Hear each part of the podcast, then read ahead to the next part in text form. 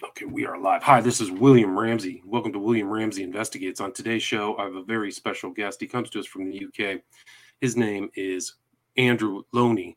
And we talked back in October about a book that uh, was an excellent book, very fascinating book titled Traitor King The Scandalous Exile of the Duke and Duchess of Windsor.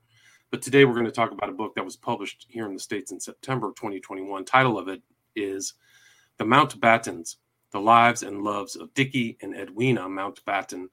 And it already has a thousand five star ratings. So I think this, this is a bestseller.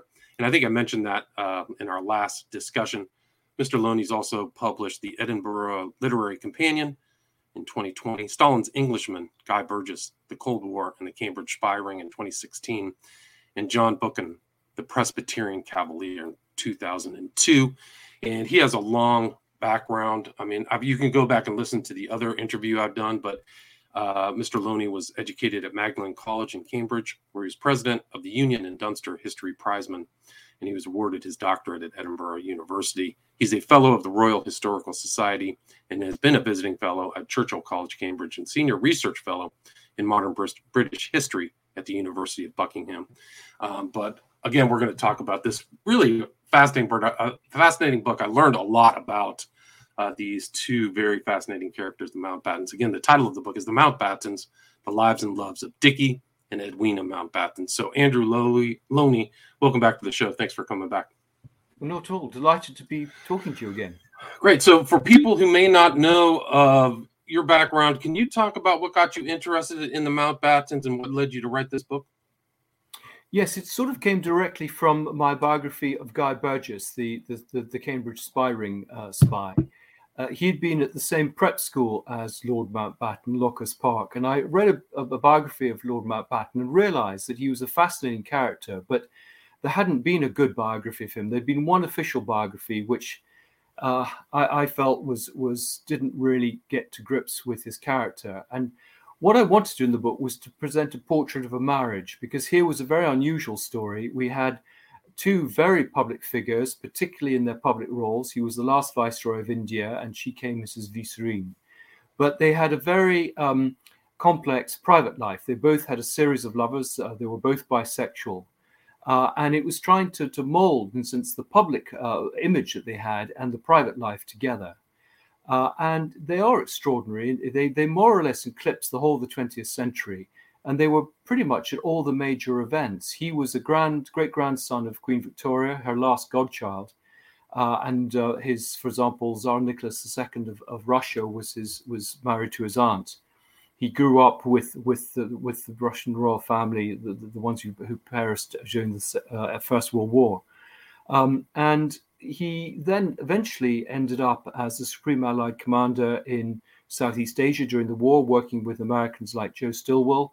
He knew everyone, all the presidents from Roosevelt onwards. Um, and then he became the last viceroy. He became chief of defense staff here and first Sea Lord.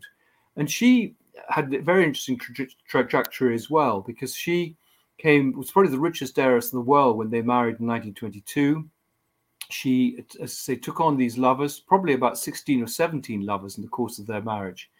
Um, but then she sort of found herself during the Second World War as this great humanitarian and did a lot of work, uh, first of all, during the war with refugees and, and prisoners of war, and then later with Save the Children and St. John Ambulance around the world. So they are a very impressive um, uh, couple. Uh, Together with that, he was the uncle of Prince Philip. He was very much a, a power behind the throne with um, the, the Queen, uh, the great mentor to Prince Charles. He was uh, very close to the Queen's father, King George VI, and he was the best man to King Edward VIII. So he was really intru- uh, involved with the royal family and an important figure in influencing um, their decisions, really, during the 20th century. Yeah, it's really remar- um, remarkable that he's there involved. And his family was the Battenbergs before they became the Mountbattens after World War One because of uh, you know not being interested in having so such Germanic names, much like Saxe Coburg Gotha too, right? That's right. They, they, his father, in fact, had been first Sea Lord before he did. I mean, that was one of his great ambitions. But he was a German prince Uh, and um, uh, because of the anti-German feeling during the First World War, the, the family were forced to change their name. Uh, and so Mountbatten is just another version, I suppose, of, of Battenberg. They were going to be called Oldcastle, which they thought sounded a bit like a brewery. Uh, but he remained in touch with his German cousins, uh, and you know that was a very important part of his life. The the the, the family homes at Wolfsgarten and, and Darmstadt. Right. So he, I mean, both very well traveled, her particularly, but it was interesting because she was much more wealthy than he was. I think at, you mentioned at the time when they got married, she was worth just an exorbitant amount of uh, money, right? Yes, I mean it was a very unequal marriage in that respect. Uh, uh, he was uh, had a very good pedigree, but he was very poor, and there were concerns that he was just a, a, a gold digger. But I think it was a genuine love match, uh, an unusual one. But they were devoted to each other, uh, even though they, in a sense, had to have these these separate private lives. Uh, and um, her wealth allowed him really to, to, to, to, promote his career in the Navy. It allowed him to have polo ponies and to, for them to live extremely well, to entertain very extravagantly. Uh, and um, as you say, she traveled enormously, and often just with, with one other person camping in the desert. She traveled, was one of the, the first women to go down the, the China Road in 1938. She crossed the South Seas on a junk. She camped out in the Middle East. She rode across South America. She was a very a woman ahead of her time, a very a woman who really sort of was a free spirit and did what she wanted. And and in the end, you have to sort of admire her that she sort of lived life with her own rules. Right. I mean, really fascinating. And picking up, um, you know, paramours on the way, and he was away for his career for long, extended periods of time. Correct. Yes, I think it's because he was away that that she began to play away herself. Um, but I think also she she had this need for love and validation. She'd had this rather sad upbringing. Her mother died when she was very young. She had a, a, a rather unpleasant stepmother. Her father was very busy as a member of parliament. Uh, and first of all, her love was sort of focused on animals. Uh, later, say in her career, it was focused on children though she wasn't the best mother to her own two daughters, one of whom still alive in her 90s. Um, but she, um, yeah, she, she, she, she was a, a most remarkable person. Um, and I didn't find a, a, anyone who had a, critical word to say about her who I interviewed. Right, and I think that he so he was uh, involved in the admiralty and uh, his naval career. I think when they got married, he like he was gone for eight months at one point, and so there's a lot of correspondence between them both, right? Yes, they were apart a lot, and she didn't like a lot of the postings he went to. She didn't like being the, the, the married, you know, the life of a naval wife, uh, and so in some ways it was very lonely. I mean, there there, there are extraordinary elements in the book, bits of the book where he just sits on his own on Christmas Day, um, and you know she just did her own thing, and and was quite self-centered really uh, uh, particularly pre-war. Just just you know went off with her friends. She took lovers like the um, jazz musician Leslie Hutchinson, known as Hutch. Uh, she had an affair with Paul Robeson, the actor. So she she uh, by since going across the racial bar with her love affairs, she also was ahead of her time in many respects.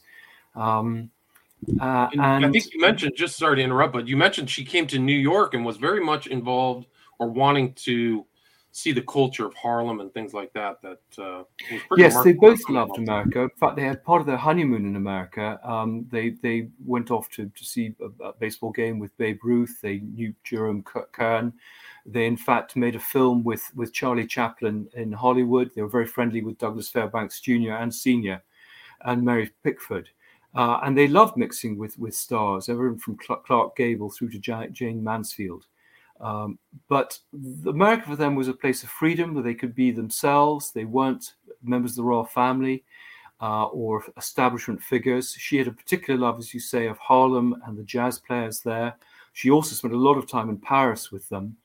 Uh, and they had a lot of friends in the States and spent quite a lot of time there. He, in fact, was at Pearl Harbor just before the bombing of Pearl Harbor and, in fact, advised the Americans that they should uh, for example, not put their, their, their, aircraft out, make them so exposed that they should cover their communication um, um, signal oh, cables and things like that. But alas, the advice wasn't picked up in time, uh, and hence the disaster at Pearl Harbor. But he, um, they were, say, close to presidents from from Roosevelt right through to um, uh, to to Nixon. And so, in those interwar years between World War One and Two, he was kind of ascending the uh, hierarchy of uh, the British Navy, correct? Yes, I mean he was always seen as a high flyer, um, and he had a special expertise in signals and intelligence. So he did a lot of work there. He taught uh, signals, uh, but he was um, clearly going to go to, to flag rank, um, uh, and his career was really helped during the Second World War because Churchill became his great mentor. Churchill had in fact helped in effect, sack his father as First Sea Lord during this anti-German feeling in 19 during the First World War, uh, and I think he always felt guilty about that. And so he actually promoted uh, Mountbatten from being a mere captain to being an admiral during the beginning of the Second World War, and put him in charge of combined operations. And these were the sort of um, landing parties that were sent into occupied Europe. A lot of the raids, for example, the famous Dieppe raid in 1942, in which so many Canadian soldiers were killed. Um, but he, he he really was was was catapulted to this position. I think he said he was the youngest admiral since Nelson. Uh, so Churchill really made him, and he then eventually became a member of the Chiefs of Staff, and then had this role in Southeast Asia where he was working with MacArthur and Stilwell uh, and others um, to, to basically see off the Japanese. Right, and so the British Empire had holdings in the Southeast Asia, so he was involved in a lot of that that part of the conflict in that uh, that arena, and that's kind of what led him to his next uh, assignment, right? Which I think is a really incredibly yes. I think it was because of the success he made of his his job as Supreme Allied Commander, because he knew the area, that when uh, Attlee came to power in 1945 and the, it was, you know, he guaranteed Indian independence. He felt that uh, Mountbatten would be a good choice. He knew the area, he knew the princes. The fact that he was part of the royal family would be attractive to them. He was very pragmatic. He was also a man uh, off the left, really, uh, and therefore very close to a lot of Labour uh, ministers. Uh, and he was sent out um, in March 1947 to to to basically speed up uh, independence. The, the realization was the Indians couldn't wouldn't be prepared to wait any longer. There was already quite a lot of communal violence, uh, but his task really was to try and keep India together as a united India. But unfortunately, Jinnah, the Muslim leader of the Muslim League, was determined on having his own separate homeland, Pakistan.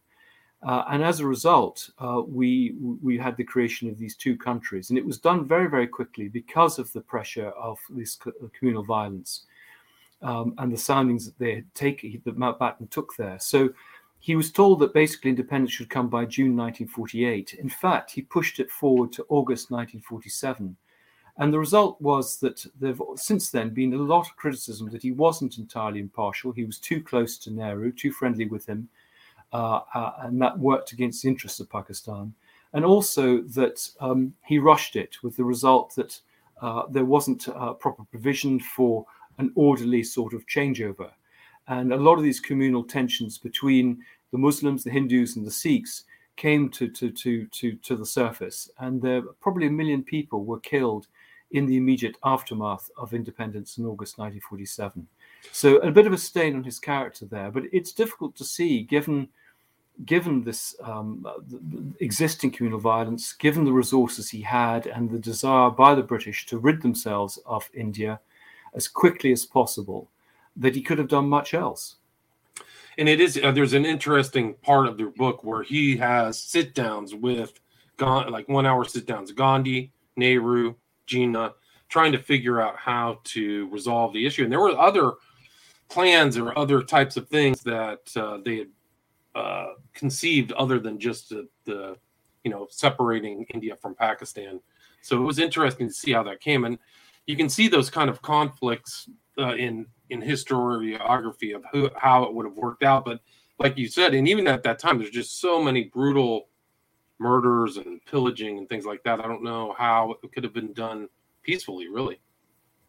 Yeah, it's. I mean, you know, clearly with maybe a bit more preparation, but you know, the, the, responsibility I think also lies with the Indian and Pakistan leaders who who didn't really want the British to be involved. The British didn't want to lose lives, basically saving Indian and Pakistan lives, uh, because they were out of it. Uh, uh, and the Indians and Pakistan didn't want the British to be involved either. Now they're independent nations, so it's um, you know, it is one of those things that just happened. But as you say, he had, he he worked very hard. He had this system called the Hive, where he would just get literally three or four people around a table and try and hammer out some solution.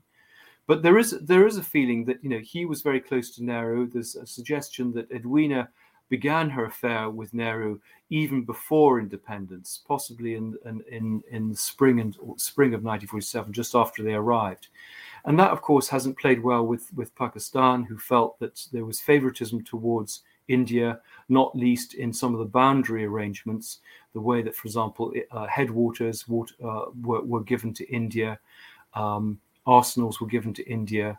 So um, it, it is difficult because the man who was responsible for these boundary changes, called Cyril Radcliffe, only had about six weeks to do it. He had to make a lot of decisions on his own. He had very old maps. Uh, and you know the, the, the boundaries were very difficult to distinguish to, to, to, determine because you had physical features you had tribal uh, allegiances you had all sorts of things that, that just made it very difficult to know where to draw the line. Right and her, her i mean his involvement like they were very impressed at least in the book with gandhi and nehru. And uh, she had this affair with he became the prime minister of india right? So she had a uh, something yes Yes, I mean, uh, Nehru. Uh, it was clearly, um, uh, well, in some ways, it was the most important relationship that Edwina had outside her marriage. Um, she, um, after she left India, and she was very tempted to stay in India afterwards, and there was talk of divorcing uh, Dickie. She came back um, uh, every spring and spent several months in India, and then he would come to Britain in the autumn and see her. They wrote sometimes three times a day uh, and there are hundreds of letters between them for the 20 years, really, um, uh, between the, well, fr- from 1947 to her death in the 1960s, so 13 years. Um, and I've been trying very hard over the last four years to get access not only to the private diaries and letters of Dickie and Edwina, which were bought to be seen by the public by Southampton University here in Britain, but also to this Nehru Edwina correspondence, which I think is a very important historical source uh, and which was bought by public funds here to be seen, uh, but which has been closed for the last 10 years. Uh, and that campaign continues. We've just had a hearing which has had quite a lot of publicity here in Britain and also in India. Uh, and we've managed to get 99% of Dickie and Edwina's diaries and letters released. And it's now simply a matter of getting these literally hundreds of letters between Edwina and Nehru made publicly available. And I mean, you said uh, look, when she passed away, she was surrounded by these letters with from him, so they had a very intimate kind of uh, emotional tie. It's, it's, I mean, I think it's a it's uh, so much important historical importance because their political decisions were very personal, like on a very personal level, how they were making decisions for for India at that time, right? Yes, he was given quite a lot, delegated quite a lot of authority because, of course, it was a long way away uh, and decisions had to be made quickly. So he had a lot of um, uh, independence, uh, and that's, I suppose, where some of the criticism has come that he, there were no checks on him. Um, but it is a great love story, as you say. She she died of this heart attack, uh, but with um, clearly been reading uh, Nehru's letters as she was in bed when she had it. And it's a fantastic sort of Netflix series because it takes you from the sort of high life of Paris and the south of France and Long Island and Palm Beach through war torn uh, Britain and Europe and, the, and Southeast Asia through to India, uh, and then through to their life after the war, when he was still very involved with the royal family and indeed with British politics. Uh, and there are lots of controversies in his career, uh, not least his involvement in a coup and well, potential involvement in a coup in 1968 against the British government. So it was a very um, full life, full and varied life. Uh, and at the center is this extraordinary love affair between two people who uh, I think clearly are in love with each other, but but have these separate um, uh, affairs with other people. Right. I mean, it had. I mean, she was involved with Bill Paley, or he, he's very well known here in the states. William Paley, founder of CBS. So she. Uh, absolutely, yes, exactly. No, there were lots of American uh, lovers, uh, Bill, and Bill Paley, of yes, was probably, as you say, one of the best known. Yeah. So, um, and so, but also kind of this life of very sophistication, but also a lot of privilege and wealth and mansions all over the place. They're installed in these huge, you know, estates all over the all over the world, really, right? Even in India. Yes, I mean they they had a huge townhouse in in London, which uh, on Park Lane, which she'd inherited from her grandfather, who was probably the richest man in the world at the time. So think, you know, Paul Getty and and and and um, uh, the Woolworth fortune. Uh, and then they they actually pulled that down and built a block of flats and had a huge uh, penthouse which looked out over Hyde Park. They could entertain sort of several hundred people for for drinks. They had these huge terraces that went round uh, that could take again hundreds of people. They often entertained sort of 60 people for dinner. Uh, they then had a huge estate down in south of London, which um, uh, had been owned by Palmerston, a former prime minister, where they had uh, horses and again entertained everyone from prime ministers to film stars. Uh, he was very friendly with with um, Grace Kelly, and in fact had an affair with uh, Shirley MacLaine after Edwina died, um, which Shirley MacLaine has never talked about publicly. But I was able to interview one of uh, the valets who was working there in the 1960s, who who talks about her as the sort of chatelaine there and how popular she was as a, as a figure as his hostess.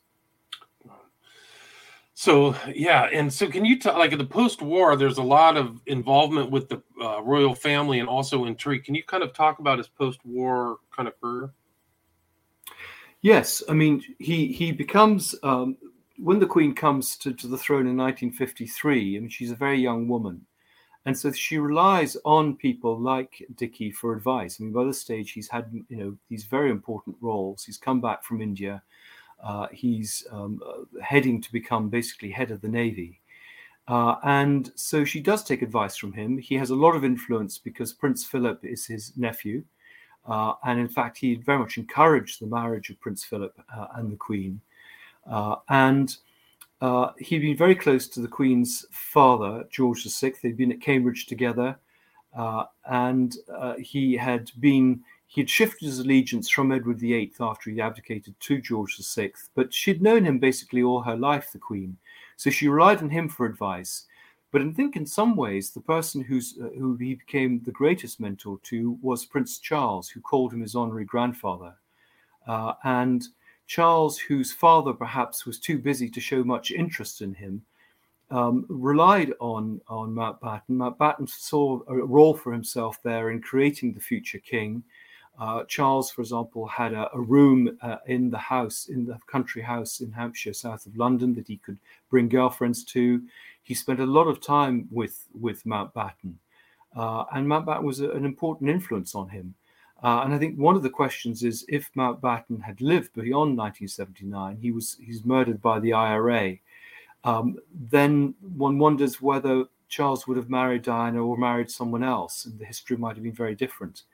So, um, you know, he he he was a sort of um, a paternal figure to to certainly three generations of the royal family, and possibly even further back than that.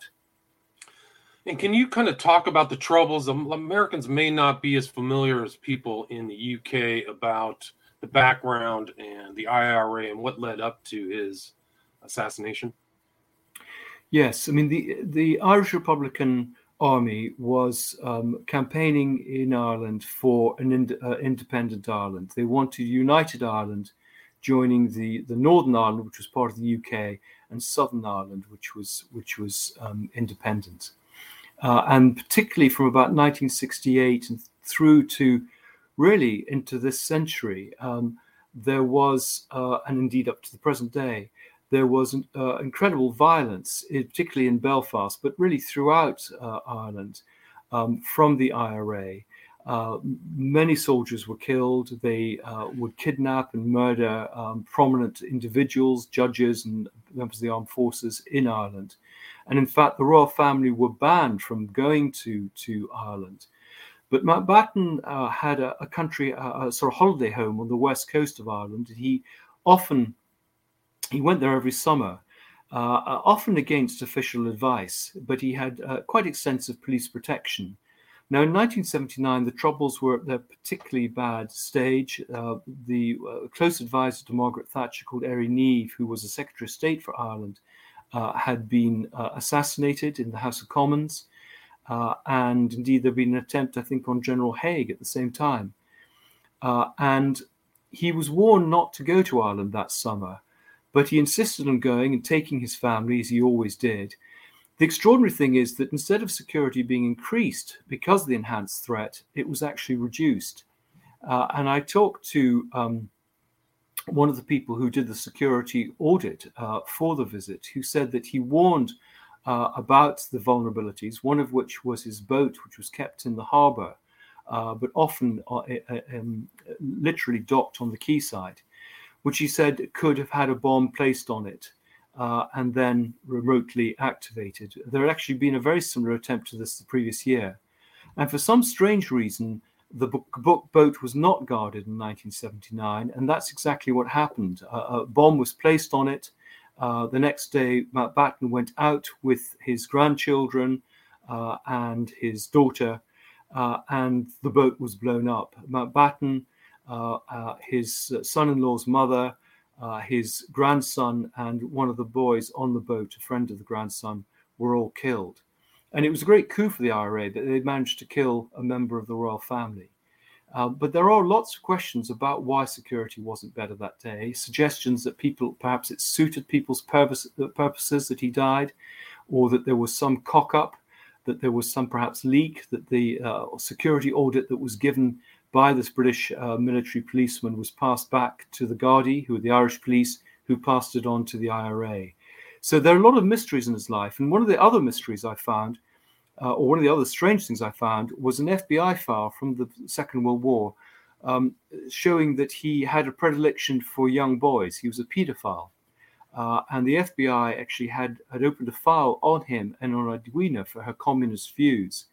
Um, unfortunately, many of those files are now destroyed, but they give some indication of the secret life that he had uh, as uh, a bisexual with a series of affairs with young uh, military personnel, but also the fact that he was uh, abusing uh, teenage boys. In fact, I interviewed two boys who claimed to have been in, uh, abused by him in the summer of 1977. So there's a darker side to the Mountbatten story um, than than just this this life of pomp and and and and, and public show.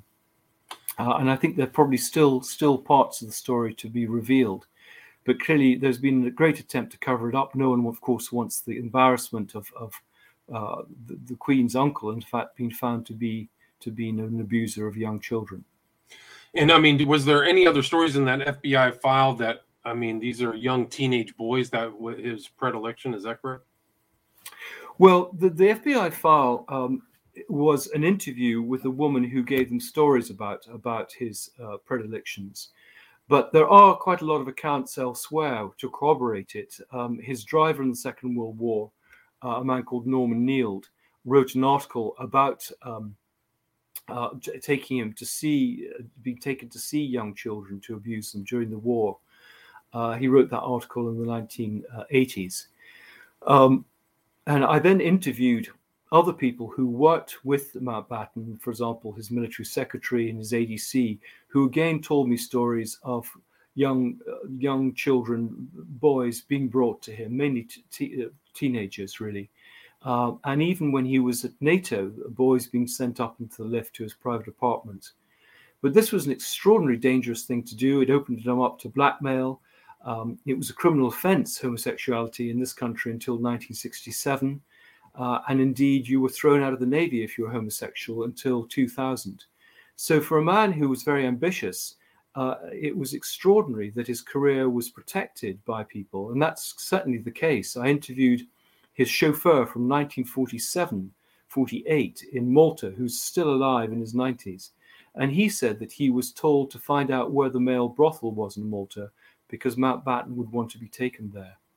So there, there are some very, very dark undertones to his life. Um, uh, uh, one of the things I found was that really there have only been authorized books on the couple, that the family have been very protective of the material. They've only released it to favored biographers that will tell the story in the way they want it. And so it was quite a battle to, to try and tell the story independently. Uh, there are quite a lot of papers now uh, in the public domain from the family. He kept everything from his school reports at the age of five to the household accounts. Um, but there has been also quite widespread weeding of, of his papers. But you know, fortunately, there is stuff, for example, in the States uh, and elsewhere. There's even a suggestion. Uh, I was talking to a Russian journalist that, in fact, because of these activities, he was open to blackmail, and he was recruited as a, a, a Russian agent with the code name Admiral.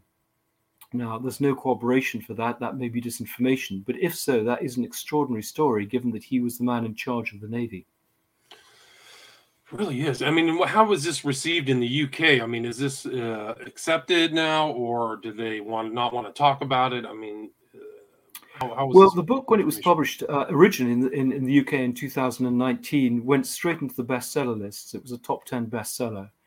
Um, it's had widespread review coverage. Uh, the palace, Buckingham Palace, refused to comment on it. Uh, the family tried to downplay the the, the um, revelations, but the fact is, these revelations are all based on uh, extensive primary research on not just FBI files and testimony from people, but other papers from other collections, government files. Um, so it's very hard to to to, to undermine the, the, you know what I found. Um, and I think there have been lots of rumors about his sexual activities in um, sort of um, magazines, but there hadn't been really any proof. And what the FBI file and some of the testimony really did was to to, to, to, to get to put bones on on the whole story. Do you find any evidence that Edwina knew of his tendencies? Um, I've not seen any uh, any evidence that she knew, but I think it's highly likely that she did. What I have found is um, uh, in the letters between them that have been made available. Um, and this campaign to get the letters and diaries released led to 99% of the diaries and letters being released, but not the Nehru correspondence. Is she wrote to him about his riding complex. Um, this riding complex, he got a basic sexual thrill from women in jodhpurs and riding boots, uh, particularly riding. Uh, and he would ride behind them and, and, and look at them. Uh, and he had a particular thing about his daughter, his elder daughter Patricia, and Edwina got very uh, upset about this and actually forbade him from riding with his daughter. So he had these, I wouldn't say incestuous feelings towards his daughter, but um, these sexual feelings were, were, were, were, aroused by watching his daughter on uh, riding a horse ahead of him. So he had a lot of very strange kinks. Um, and he used to ride, for example, with a condom because he got so excited. So it's it's it, it does bring another sort of side to it. Um, uh, and there were a whole series of, of, of, slightly unusual sexual practices that he that he had um, that sort of the family clearly didn't want to, to, to come out. Yeah, it's really wild. I mean, it, it, they have like they were like an open marriage type relationship. He had to know about all of her what do you say 15 16 17 different paramours or lovers right i mean yes he was not i mean it was very interesting he wasn't jealous of her lovers um, in fact he became friendly with them uh, one of her lovers a long-term lovers was a man called bunny phillips who was on his staff in southeast asia and whilst he was they were on uh, bunny was on the staff with mountbatten they shared the same female lover a woman called janie lindsay who was an extraordinary woman. She had been proposed to by two men um, in her life, J.F. Kennedy and David Niven, and she turned both of them down. Um, and she came quite close to marrying Mountbatten at the end of the war when Edwina threatened divorce. Uh, so there they were sharing Janie Lindsay, um, while Bunny was the, the, the lover of, of Edwina um, at the same time. So there was a sort of foursome there. Uh, and that again happened with uh, Lord Beaverbrook, who had a mistress called Jean Norton, who was Edwina's best friend, and who also seemed to be the lover of Mountbatten, while Beaverbrook was the lover of Edwina. So they kind of swapped partners. It was the swinging 60s and the 1940s. Uh, um, but he he was fine about her lovers. She was desperately jealous of his lovers. He had a long term lover called Yola Letellier, who was supposedly the inspiration for Gigi, who was um, um, much younger than him, uh, a French woman who'd been married to uh, a well known uh, French proprietor and businessman called Henri Letellier. Uh, and that affair went on for about um, 60 years. But Edwina would try and sneak her away on holiday whenever Dickie was coming on shore leave from the Navy to just prevent him from going away with her. And sometimes she could be seen looking through the keyhole of their bedroom just to see what they're up to. So she was a, she she was a bit of a hypocrite, really. Uh, you know, she was allowed to behave in one way, but poor old Dickie wasn't. Yeah, no, it's interesting, and they had an interesting relationship with themselves and their children too. She seemed to not be as much of a you know, hands-on mother. In a, no, she wasn't. I mean, again, it's extraordinary. She, like a lot of people, I suppose, she was good with other people's children, but but not with her own. And the daughters tell these rather poignant stories of, of hearing their mother come up to the nursery early evening, hoping she's going to come in and see them. And she pauses and walks on by to her room. Whereas Dickie was always there reading to them. She had a lot of interest. I mean, what, often Edwina was away traveling. Um, he was, in a sense, the only parent. He was a single parent. Um, and there is this rather extraordinary letter that uh, Dickie wrote to Patricia. Um, sorry, to, to uh, yes, to, to um, um, Pamela, sorry, the younger daughter, in which he says to her, I only really love you because you're Patricia's sister. Um, as you know, I have a particular bond with her, and it's it's a very strange letter to write to your daughter, saying that you you know you have a preference for for one of the two sisters. Um, so it, it, was very it was a very strange sort of operation. Indeed it carried on in the next generation. Pamela married a well-known interior designer called david hicks uh, who's quite well known in the states but who was also bisexual. And there was an effect a ménage a trois there.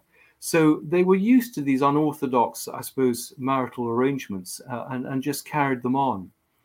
Um, but it is fascinating to see the connections with the states. Um, Dickie was very friendly with a woman who was part of the Doubleday, uh, Doubleday publishing family. In fact, uh, called Rona Doubleday, uh, who'd hoped to marry him after Edwina died.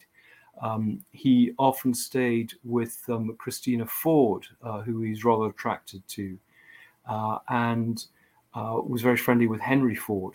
So they, they, they had a lot of American connections and spent a lot of time in, in New York.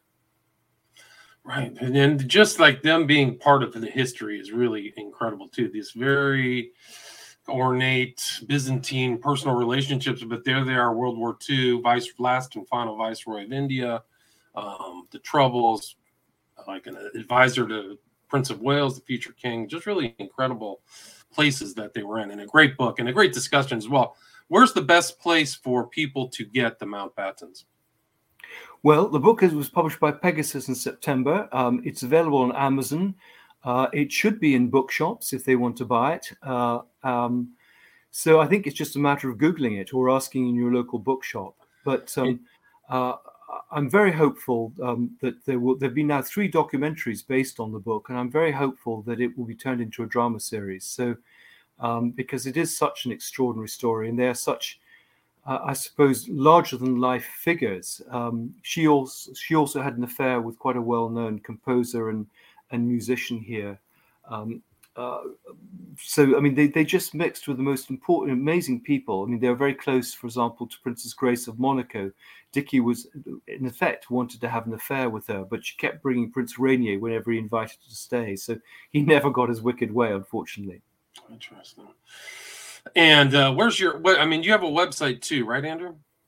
Yes, I mean people can just Google me, uh, Andrew Lownie, L O W N I E, and that will bring up my my agent literary agency website, which has contact numbers. Uh, I'm also on Facebook uh, and on Twitter and on LinkedIn if people want to reach me that way. Uh, and if they Google me, they will find, uh, for example, there's a PowerPoint presentation that I do on the Mountbattens and on indeed the more recent book, The Traitor King, which is available online. Uh, there are a lot of articles and reviews online now, so that there's there's quite a lot of um, there's quite a lot of information there for those who are interested. Right, and your website is your full name, Andrew Lownie, L O W N I E dot C O dot UK, so you can see his literary agent and contact information, and his and his social media links are there as well. But uh, thank you so much for your time. Again, the title of the book is The Mountbattens: The Lives and Loves of Dickie and Edwina Mountbatten, published here in the States September 2nd, uh, 7th, 2021. Thanks so much. All right. You still there? I'm still here. That was Okay. great. Thank you All so cool. much.